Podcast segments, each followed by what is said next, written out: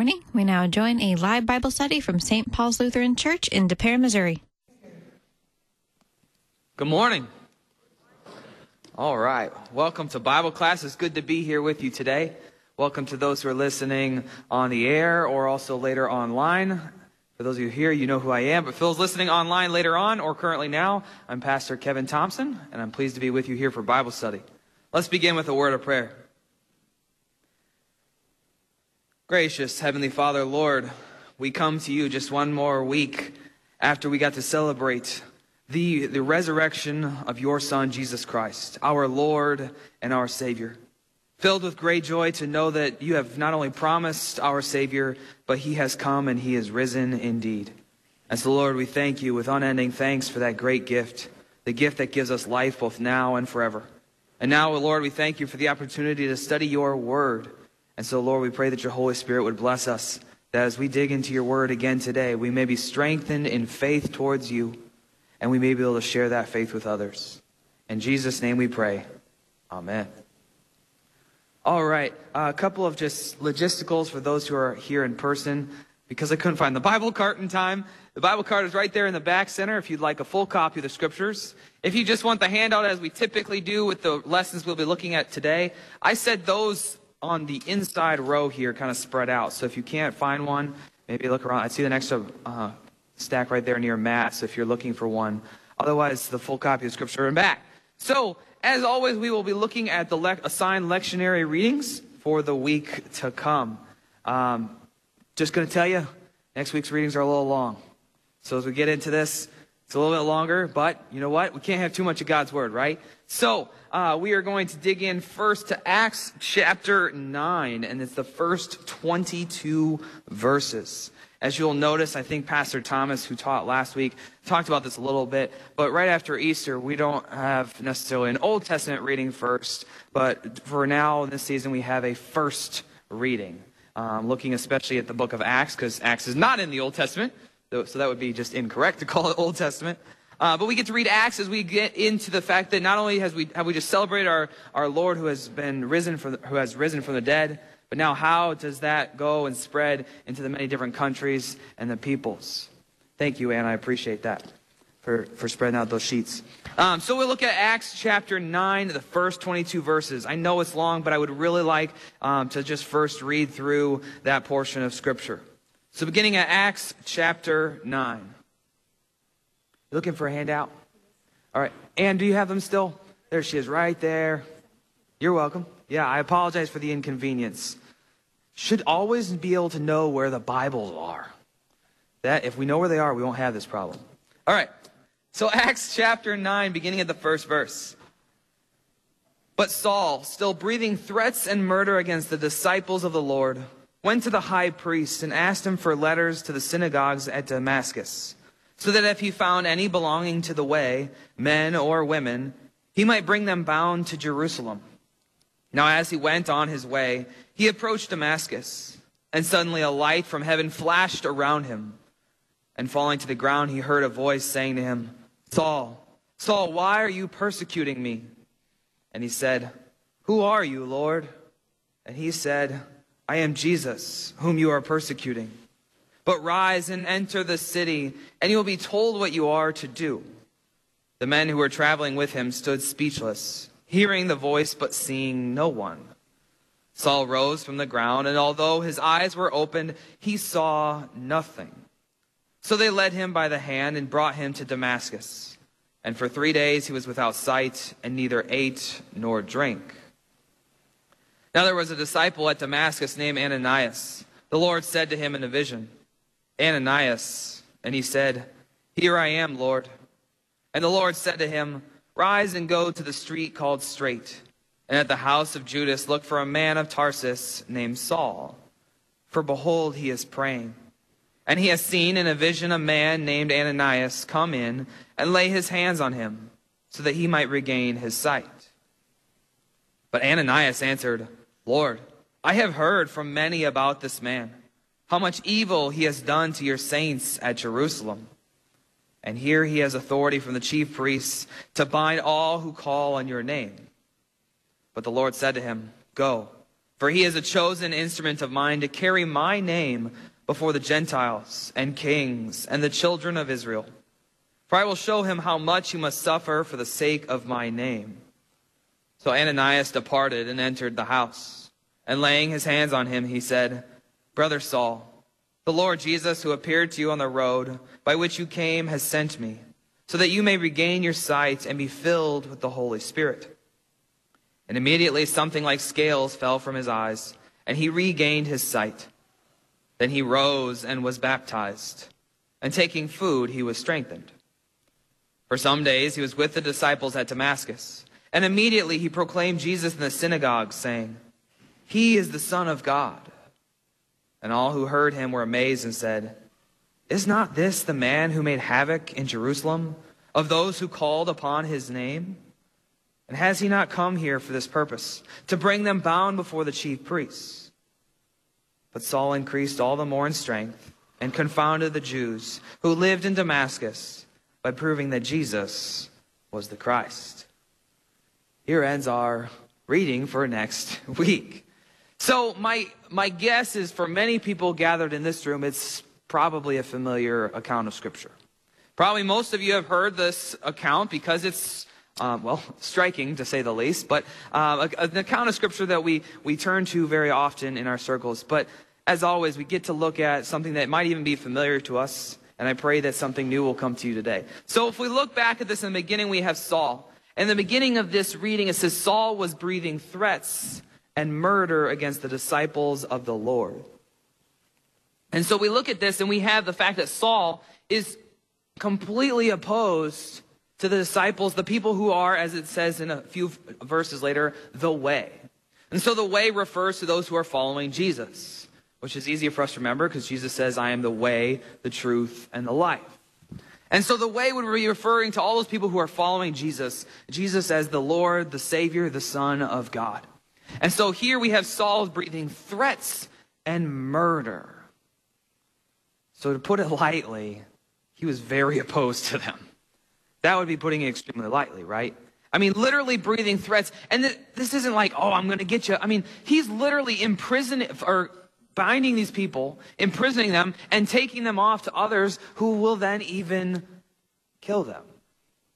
Now, my understanding in my reading and study is that we don't have any records of Saul actually killing Christians like by his own hands, by his own actual means. However, he was the one amongst others, but he was one who was primarily binding them and taking to them, them to others who would then kill them. And so I guess you could say really he was, I mean, he's just as much responsible as those who are actually doing the heinous acts of murder. And so this is how strongly opposed he was to them, to the Christians, the ones who were following Jesus. And the one thing I want to point out, um, and maybe you've heard this before, but Saul believed he was doing the right thing. Saul actually thought that by persecuting them in this way, he was, oh, this, hopefully this doesn't keep happening, that he was actually doing the right thing. Because he saw that they were following Jesus and doing these different things. They weren't following all the Old Testament laws and all the ways that God had originally established. And so Saul wasn't just like, hey, yeah, I don't like you just because of whatever. He didn't like what they were doing because they were disobeying some of the original laws that God had given. So he thought that they were being unfaithful to God. So really, Saul was actually trying to be faithful to God. Now, when I say that, I'm not excusing what he did, okay? I'm not trying to say that what Saul did in persecuting Christians was good. But I do think so often we get so quick to just say, Saul, he persecuted Christians and he was horrible. Yeah, horrible things. But let's also remember, he was doing so out of a serious conviction for his God. Maybe he misunderstood what God said he would do through Jesus, right? And there are some other issues in there, but he was trying to do this for God. And so we look back at, the, at back in the scripture, and it says right there in the first few verses, he was looking for the people along to the way. As he approached Damascus, there was suddenly a flash from heaven that came around him. Falling to the ground, he heard a voice say to him, Saul, Saul, why are you persecuting me? So first of all, we have this flash of light around him. Now, I, in, in, the reading I've done, I haven't found anything that really can explain exactly what happened, but other than the fact that this is some, like, natural miracle that's going on, this flash of light. Point is, is the fact that God is using creation around to draw attention to what he's doing. So to try to explain away what was this flash of light, was it a bolt of lightning, all this, I don't know. It was God using creation. He's getting Saul's attention. Because as we read, he's going to do some great and amazing things with Saul. So this flash of light. So again, it points to the fact that our God is in control of everything, including creation. And so this whole um, account of Saul's conversion starts off in a way, starts off with the fact that God's using creation to accomplish what he's going to do. And so then it says to him in verse 4 Saul, Saul, why are you persecuting me? He says, Who are you, Lord? It says, I am Jesus. Now, he hears this word say to him, Saul, Saul, why are you persecuting me? When he says, Who are you, Lord? That is not him saying, I believe in you as Jesus Christ, the Lord and risen Savior. That word Lord is not him making a big confession of faith. Because as we see, he still had the, the scales over his eyes, he couldn't see and the like. So this Lord right there is not an acknowledgement right away of Saul saying, Yes, you are the Lord, my risen Savior. He's confused, but he is using this term Lord, as was oftentimes used back then, more simply as a term of respect. Recognize there's this voice somewhere. So he's given respect, but it's not a confession of faith. And so the voice says in verse 5, I am Jesus whom you are persecuting. Jesus whom you're persecuting. Now, to your recollection, and there were part, accounts of scripture before this, was Saul actually in person, face to face with Jesus, persecuting Jesus? No. Thank you. Randy, Randy shaking his head. No, he wasn't. Saul wasn't face to face persecuting Jesus in the sense that he's standing right here calling names at him and, and persecuting him and the like. And yet the voice says, You are persecuting me. Right here, we have a great in, uh, in way in Scripture to talk about a, a huge doctrinal concept. The fact that when you persecute the Christians, the believers, you are persecuting Christ Himself. Because the believers are part of this term we use so often that we don't even think necessarily about how significant it is. But believers are part of the body of Christ. And so we say that that's not just some term we like to use just for the fun of it, because it literally means we are part of the body. We are in Him. So we are very much in Christ. And so therefore, as Paul, or sorry, he will be Paul. Uh, Saul is going around persecuting. He's persecuting these Christians face to face. He's persecuting these Christians, these people who are believers. He's binding them, taking them off. They will be murdered. That's the same as if he were to face to face with Jesus in the flesh be persecuting him because they are part of his body. And so then segue to today, there's the same body that we're a part of. The body of Christ. We use it today. We are the body of Christ. All those who believe in Jesus Christ are part of his body. And so when you go out into this world and maybe you experience the persecution you might experience in different places you go, that's the same as those people also persecuting Christ himself. Yet we're 2,000 years later, and yet it's still the same thing. So let's look a little bit more at this. We see um, in verses 8 and 9, he, saw rose from the ground. Although his eyes are open, he saw nothing. And so he's without sight. Okay, and we look at this again as, and we see that there's this physical affliction. And the fact that God can use anything to direct people to him. And he will use anything. But specifically, physical affliction, God is using here with Saul to, to push him towards himself. And we see this in a couple other places in Scripture where God uses physical afflictions, possibly momentary physical or temporary physical afflictions in people's life that drives them to Him. Now, when I say that, that is not meaning that you must have some physical affliction in your life, therefore, so that you can be closer to God. That's not a, has to happen to everybody. Okay? But for Saul, in the way that he was living, what God knew of Saul, because God knows Saul so personally, just like he knows every single one of you personally, he knew that this is what he needed. And this is the way that God was going to do it. So he uses this affliction and it points, it directs Saul to what God's going to do. And that even, as we know, we read, will direct him to then confessing that God is the true God with Jesus Christ who's come and has risen. So we move on to verse 10, and we get the, the now kind of like this the other side of what's going on. So Saul's got this, these events go on, and then God appears to Ananias. And he appears to Ananias in a vision. But interesting, I think we might even skip over it, because I did until I was reading commentary. Verse 10. Now there was a disciple at Damascus named Ananias. Disciple. It's a word that I skipped over when I was first reading, but think about it. God comes to Ananias in a vision, says Ananias, and then he tells him what he's going to do. And he comes to Ananias, who's a disciple, which very much means that he is a follower of the way. He's following the way. He's one of those people who Saul was persecuting. The very type of people that Saul was persecuting, binding and sending off to be murdered, is the very person that God will use to then bring Saul to faith. I don't know if it'd be appropriate to say ironic, but it's something, right? The very people that Saul was persecuting is who God's going to use to bring him to faith.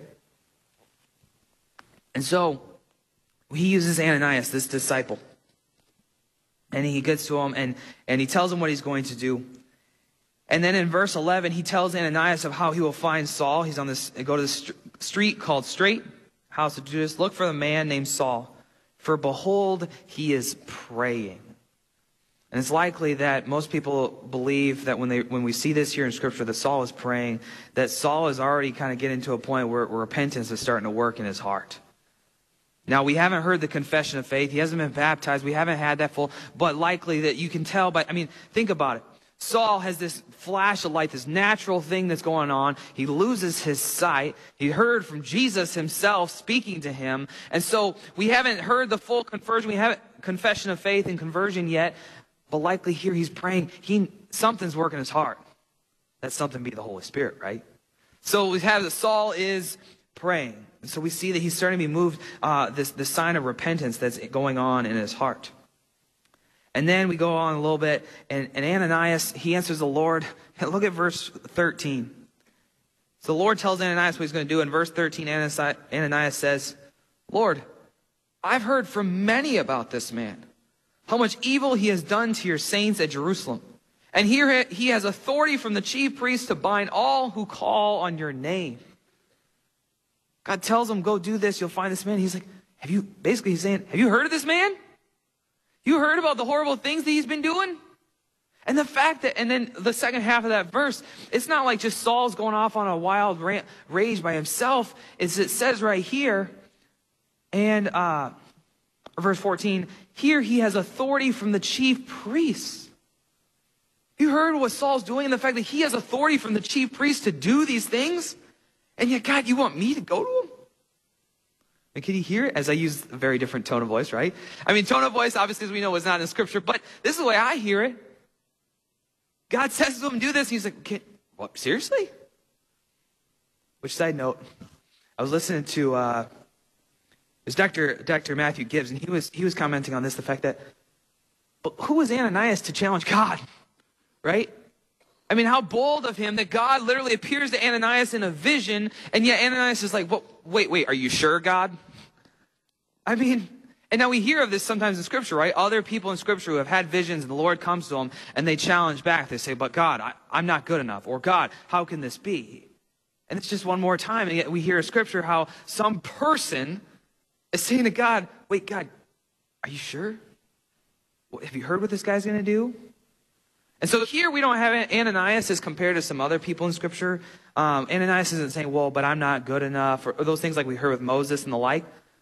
But he's like, but Lord, look what's ahead of me. Look at the serious threat and danger that I could be facing. And yet the Lord responds to him. And here's, I think this is just such a beautiful part of this, this account. Verse 15.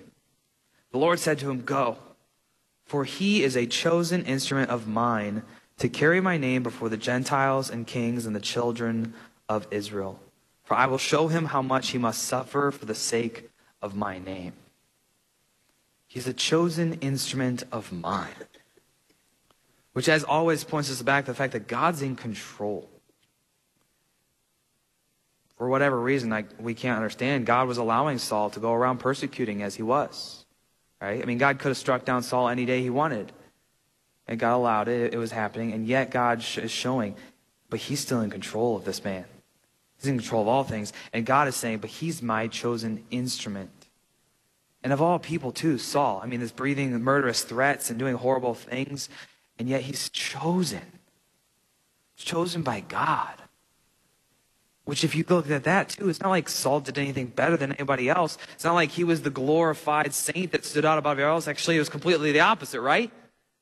He was completely, he was breathing these threats against God and his son, Jesus Christ. And yet, God says, I'm going to use him. He's chosen by me, and he's going to be my instrument. I will use him because ultimately God's going to use Saul to accomplish his purposes. Which, as then we can point to, uh, right to the last verse, verse 22, his purposes to prove that Jesus was the Christ. And as it says again also in verse 15, to prove that he was Christ to the Gentiles and the kings and the children of Israel.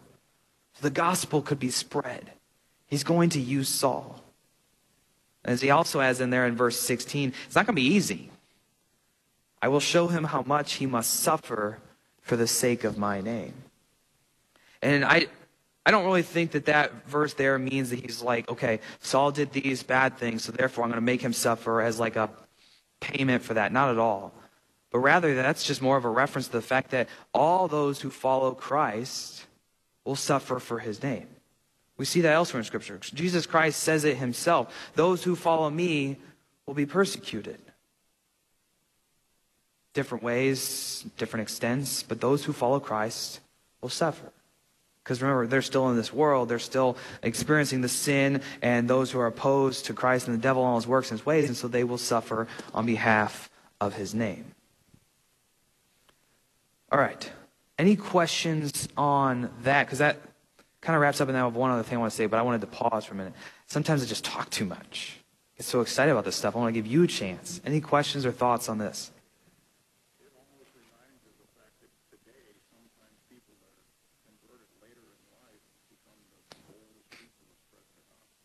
Right. I'm going to repeat that just for everyone to hear. It reminds us of people today who are converted later in life can be some of the most bold and, and, and um, public, shall we say, uh, in spreading the gospel, right? Did I restate that well for you, Don? Yeah, absolutely. And so that points me to the fact, the other thing I wanted to say before we moved on to the other scripture verses is the fact that here we have this conversion in Saul. Saul converted to Paul. He's converted from his lack of faith in Jesus as the Savior and the Lord into the faith.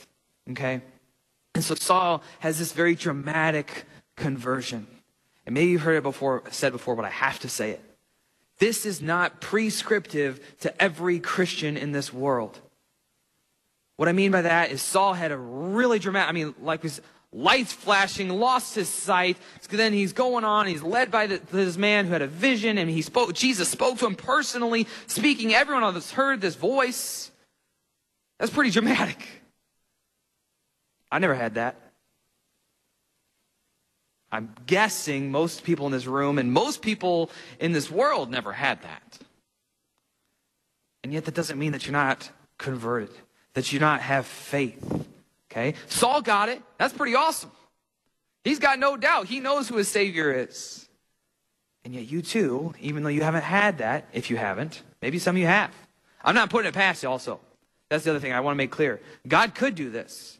He could make a flash of light in your life and then all of a sudden make you lose sight and then he could do it all again. He could. He's God. He's told us in scripture he's not generally going to work in that way anymore. But he could.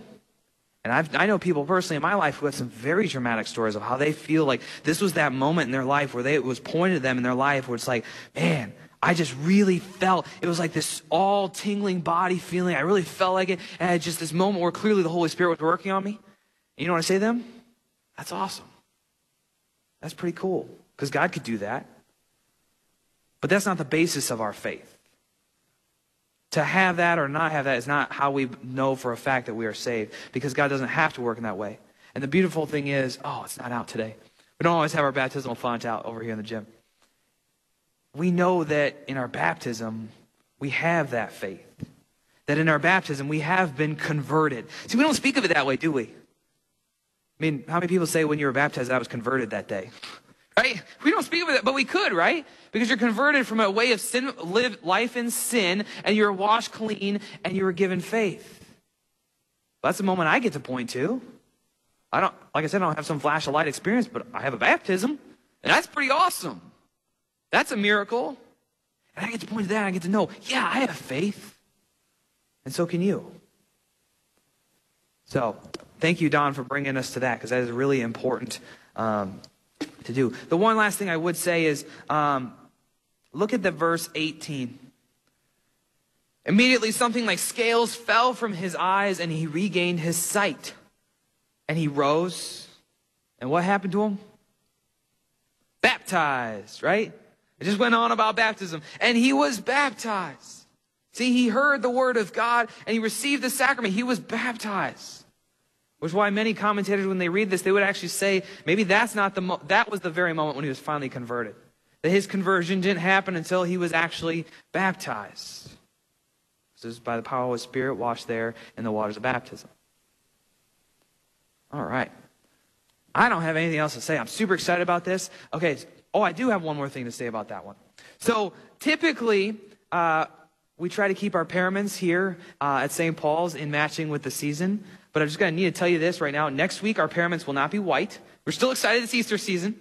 But next week, our paraments will be red because next Saturday is confirmation Saturday here. And at St. Paul's, if you're not aware, we, ha- we have confirmation service, uh, worship service on Saturday uh, because we're blessed with too many um, youth to be confirmed to be able to fit in here and with all of our other um, members on a Sunday. So we are going, actually, and this year we're going down to Concordia Seminary um, in St. Louis to have host our service there. Um, but so with that, when we have confirmation, we have the paraments red as the Holy Spirit come in. The Holy Spirit has not only created faith in those youth, but has then enabled them to make this confession of faith public um, before everyone else. So we'll have all our paraments red so that also we as a congregation get to celebrate that. So, um, very fitting scripture too, right? We read from Paul and Saul to Paul, and then we get to also celebrate our confirmands getting confirmed. Which just pray for them, as always. Um, this is not in the readings, but something that we as pastors always say. Continue to pray for our confirmands. I'm super excited to say we have 40 kids getting confirmed this year, which is amazing. So pray for them. If you haven't already, can start praying for them and continue praying for them as they um, stay strong in their faith. But that's my commercial on that, but it's a super great thing to, to do. All right, let's move to our next reading to Revelation chapter 5. So, as again, typically our custom in our church body would be to have an Old Testament lesson and an epistle lesson. However, we have Revelation. Revelation not being an epistle, so we have what we be call it the second reading. So let's be proper and call our second reading for next Sunday Revelation chapter 5 verses 8 through 14. I will read those verses. Revelation 5 verse 8 through 14. And when he had taken the scroll, the four living creatures and the 24 elders fell down before the Lamb, each holding a harp and golden bowls full of incense, which are the prayers of the saints. And they sang a new song, saying, Worthy are you to take the scroll and to open its seals. For you were slain, and by your blood you ransomed people for God. From every tribe and language and people and nation. And you have made them a kingdom and priests to our God, and they shall reign on the earth. Then I looked, and I heard around the throne and the living creatures and the elders the voice of many angels, numbering myriads of myriads and thousands of thousands, saying with a loud voice, Worthy is the Lamb who was slain to receive power and wealth and wisdom and might and honor and glory and blessing. And I heard every creature in heaven and on earth and under the earth and in the sea and all that is in them saying, To him who sits on the throne and to the Lamb be blessing and honor and glory and might forever and ever. And the four living creatures said, Amen. And the elders fell down and worshiped. Here ends our reading, second reading for next week. Get to Revelation. That's always fun, right? Revelation, to which there's a lot going on. And um, in chapter 5 here, we're going to start at verse 8 um, in worship, as I read. But just to give a context, we kind of jump halfway into a chapter here. It's talking about how we have the Lamb of God, who's Jesus Christ himself, seated on the throne in the beginning of the first seven verses or so of chapter 5. So, Lamb of God, Jesus Christ, seated on the throne, on the throne in heaven, and there's the scroll, the scroll which only the Lamb is worthy to open, to even take and open. And so, right there, we're already getting a, a direction of the fact that Jesus Christ alone is worthy, far worthy above anything or anyone else in this world. And so here we have then again the Lamb seated on the throne and is surrounded by a heavenly host with these four winged creatures and 24 elders. And as we see later on, we have some more. But right in the, off in the beginning of verse 8, we have, he's taking the scroll, the four living creatures, 24 elders, fell down before the Lamb, each holding a harp and golden bowls full of incense, which are the prayers of the saints. And so here, we're, we're shown a picture of worship. There they are in heaven before the Lamb of God seated on the throne, and they're worshiping him. They're falling down before him with harp um, and we see in other parts, we know there's likely other instruments, and, and we'll get to the singing part. So they're worshiping him. But part of that, that I think sometimes it sounds a little weird to us at first, is these bowls of incense. These, or these, um, some translation would say like censers. So you have these golden bowls full of incense, uh, which are the prayers of the saints. This isn't some weird practice, okay? This is just simply the fact that when you have the incense as it burns, with the smoke going up, it refers to the prayers rising up to, to God. The prayers of the saints, and saints being a reference to believers, to people, the body of Christ. So the prayers going up to God. That's really all this is referring to. So you have them worshiping, falling down, praising Him with music, and their prayers going up to God, to the Father, and the Son, and the Holy Spirit. And actually, this um, type of reference, it was used elsewhere in Scripture. This whole with uh, burning incense, the prayers going up to God. If you look into the Psalms, you can see the same type of reference as well. How in the Psalms it'll say uh, similar thing to the effect of prayers rising to God like incense. So this isn't some weird practice that like all of a sudden where this come from. This is just simply giving up our prayers to God. And there are some churches within our church body that actually use incense in worship. I'll be honest, I've never seen it in a congregation. I've only seen it at the seminary. Uh, I had some buddies fourth year that were really into incense. They loved it. Personally, I can't stand it because it like gets my allergies going. But um, they had the incense because again, we could have it worship, and sometimes they'll actually have the the pastor or or other assistants walk through the congregation waving the censer, which holds the incense burning with uh, um, smoke going up.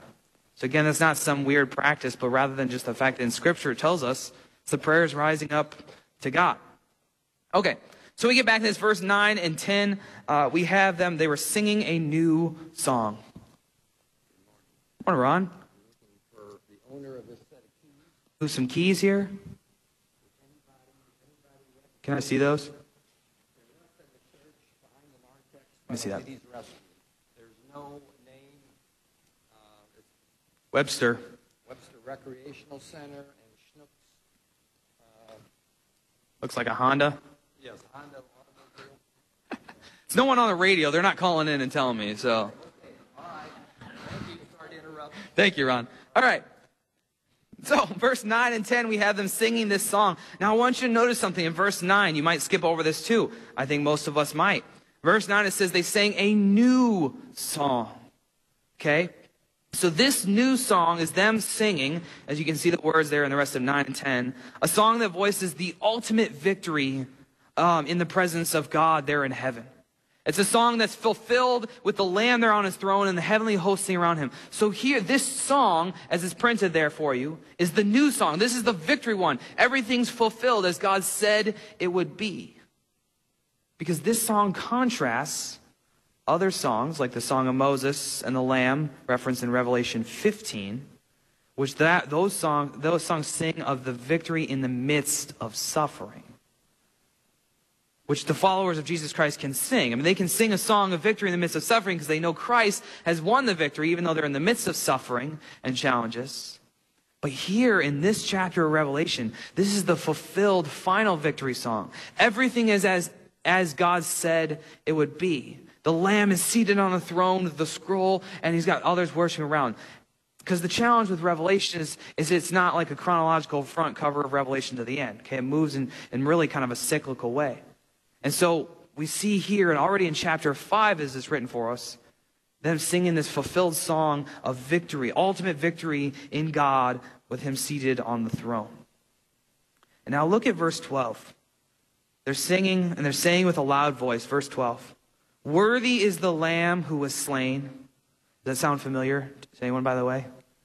What song, what song is it? This is the feast, right? Sounds familiar. Which, there's a reason we sing what we sing in worship. Comes from Scripture. Okay, good. So we have, it should sound familiar. Worthy is the Lamb, verse 12, who was slain. Now look what he's worthy to receive power and wealth, wisdom and might and honor and glory and blessing. And I know the radio can't see my hands, but I counted seven on my fingers. Okay? Again, we don't want to overplay into numbers and just put our, our faith in those. But again, you have God using a number that he uses often seven completeness. And it's not like he's just making up things to just get to number seven, okay? I mean, Jesus Christ is fully worthy to have complete worthiness of all things in this world and in the world to come power and wealth and wisdom and might and honor and glory and blessing. So he's worthy of everything. And I also want to point out too, this just because it it talks about the Lamb doesn't mean that um, the others are not worthy of those things. Remember, anything that is ascribed to Jesus is the same as to the Spirit and to the Father as well, because they're one God. But here you see specifically another point in Scripture where you can see that Jesus Christ is just as equal to God the Father as as anything else. They're one God, both worthy of the same praise. Okay. One other thing that I really want to point out here in this portion of Scripture.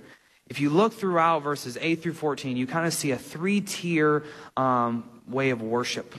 Okay? So if you go back into verse 8, you have the four living creatures and the 24 elders. The four living creatures and 24 elders, there they are worshiping.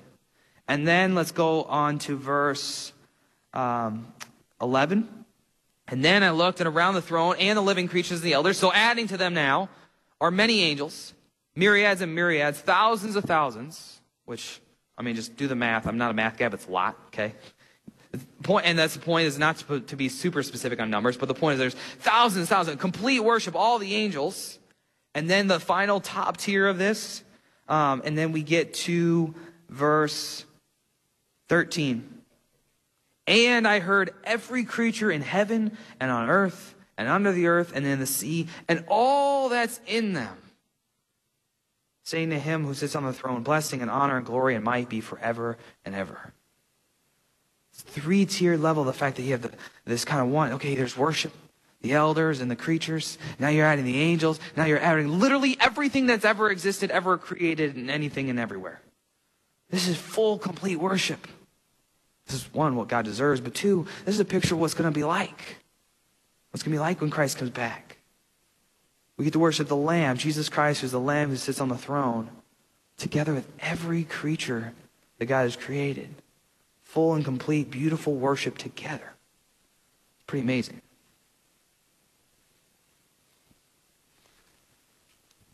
Any other any questions, any thoughts? Maybe I've just done it so detailed again that just nothing I could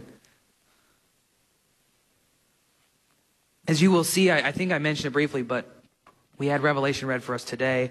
Um, we'll have it read for us next week. Multiple of these weeks uh, here in the Easter season, we'll read from Revelation.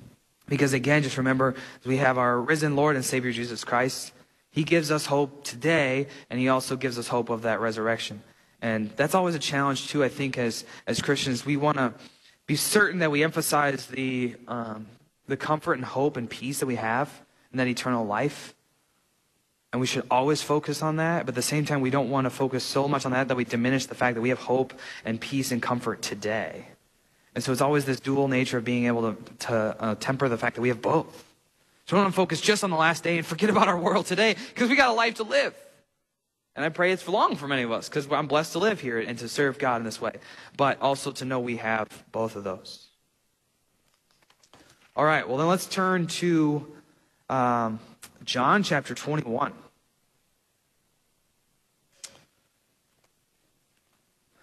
John chapter 21, verse, the first 14 verses. And I will read that for us. John 21, verse 1 through 14. After this, Jesus revealed himself again to the disciples by the Sea of Tiberias. And he revealed himself in this way Simon Peter, Thomas, called the twin, Nathanael of Cana in Galilee, the sons of Zebedee, and two others of his disciples were together. Simon Peter said to them, I am going fishing. They said to him, We will go with you. They went out and got into the boat, but that night they caught nothing.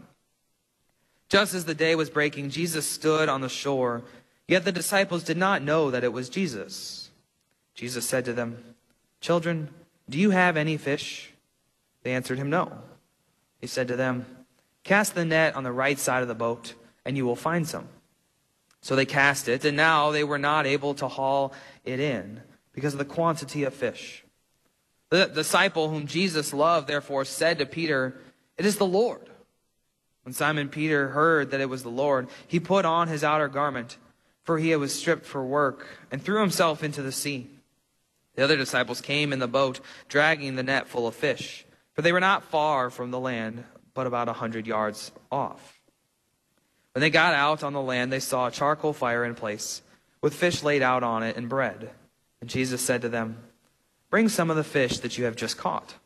So Simon Peter went aboard and hauled the net ashore, full of large fish, a 153 of them. And although there were so many, the net was not torn. Jesus said to them, Come and have breakfast. Now, no, none of the disciples dared ask him, Who are you? They knew it was the Lord. Jesus came and took the bread and gave it to them, and so with the fish. This was now the third time that Jesus was revealed to the disciples after he was raised from the dead. Here ends our gospel reading for next week. So, of course, fitting because they spent a lot of time designing the lectionary. Um, but after we celebrate Jesus' resurrection from the dead, now in these weeks following in the Easter season, we have the appearances Jesus appearing to his disciples after he was raised from the dead. Now, before we get into this, there are some people who struggle with the fact that was this part of this this part of scripture was this part of John's gospel or is it just added later? I'm going to be really honest, and maybe this doesn't suffice. And if those want to call in and, and challenge me to give more resources, that's fine. I don't think we should get hung up on that, quite frankly. Okay, one, it is the Word of God. There's a lot of features, and you can get into all this whole mess, and I'm not going to bore you all with it today. But there's a whole lot of resources that say why it actually is part of the gospel. There's a lot of literary features that's just like the way John wrote. And it's just the people, some people struggle with the fact that this came, that this, they don't think this was part of it. Because if you look in the verses just preceding, if you're holding the entire scripture, John 20, verse 30, it says, Now Jesus did many other signs in the presence of the disciples, which are not written in this book. But these are written so that you may believe that Jesus is the Christ, the Son of God, and that by believing you may have life in his name. And so some people think, well, that was the end of it, and then this was just kind of tacked on. I would disagree. I think there's enough evidence to say that this is very much part of it, um, and just kind of more of a, an epilogue to it, uh, to the part of John's gospel. But this is, is very much scripture. There's no doubt about it. This is scriptural. This is good. We can base our faith on this, okay? Uh, but I just want to at least alert to the fact there is some debate on it, but um, most all of them side with the fact of what I would agree with, which is good. Okay, I side with more of them because I've learned from their, their wise instruction. Um, so we look at this and we have the fact that Jesus appears to his disciples. Okay, so they had returned. Uh, this occurs after they returned to Galilee, um, and Jesus had just appeared to Thomas. The infamous story of how he appears to Thomas and shows him his hands and his feet. And then here we get into this account. And it's interesting, too. This is the longest account that's recorded in the scripture of one of Jesus's appearances, post resurrection appearances. I don't know if that does anything for you, but just one of the longest ones. So, fun fact. So we look in this, and his glory is revealed to his disciples. But let's look at how he did it. So it gets out there in verse 3, and Simon Peter is going fishing. Now, there's some debate also out there that Peter was abandoning his, abandoning his task as a disciple. Jesus is his Lord, and he's seen him raised from the dead, and now he's just gone back to being a fisherman. And he's just abandoning his whole task as a disciple to go out. I would completely disagree with that. He's going out fishing. He was a fisherman. It's a trade he still can know how to do. Also, I mean, you got to eat too, right? So it's not him abandoning his task as a disciple. I, I, would really, really advise you not to, to fall into that. It's just he's going fishing. And the other disciples say, We'll go with you. So they go out on the boat and they go fishing. They didn't catch anything, which can happen fishing. I'm not a fisherman myself, but I understand that can happen for quite many hours at a time, right? Which is why I don't fish. I can't sit still for that long. As those who are in person can tell, I don't like to sit still right? So fishing would not be uh, the greatest activity for me. So we get in this in verse 4. Just as day was breaking, Jesus stood on the shore, and yet the disciples did not know that it was Jesus. This is not some rejection of Jesus, denying him. We don't know him. We don't believe in him. Not at all. If you look at it, just as day was breaking, it's early. May not be super well lit, right? Jesus is on the shore. As we look in verse 8, the shore is about 100 yards off. Maybe they just couldn't see him, right? Couldn't recognize that that was Jesus. So they can't recognize as Jesus. They didn't know that it was him. Verse 5, Jesus says, Children, do you have any fish? Now, this word children is not some diminutive, oh, you little children, you don't know anything. No, not at all. It's just rather a way that you refer- reference to them. Uh, some commentaries uh, and some scholars of the Greek, they think it's more of just a colloquial way of saying, kind of like, guys, hey guys, you got any fish? Okay. But the point is, he's just referring to them, hey, you have any fish? The other thing is, is when he says this, the Greek that's used here is Greek that implies the fact that he knows the answer. An implied answer to the fact, do you have any fish? No, you don't, do you? Hopefully that makes sense. So Jesus, one, knew the answer, which again points out he's divine. He knows the answer. He knows what's about to come and what he's going to do. So he says to them, Do you have any fish? You don't have any fish, do you? And they say, No. And he says, Cast your net on the right side of the boat and you will find some. A couple other things that maybe you haven't heard, and I don't want to confuse you, but I do want to alert you what's out there, is the fact that some people think he's saying cast on the right side because that's the lucky side of the boat. Okay? I'm serious. This is written in commentaries that there's a lot of belief out there that in that time they thought that was the lucky side of the boat. You think Jesus is appealing to luck? No, he's not, okay?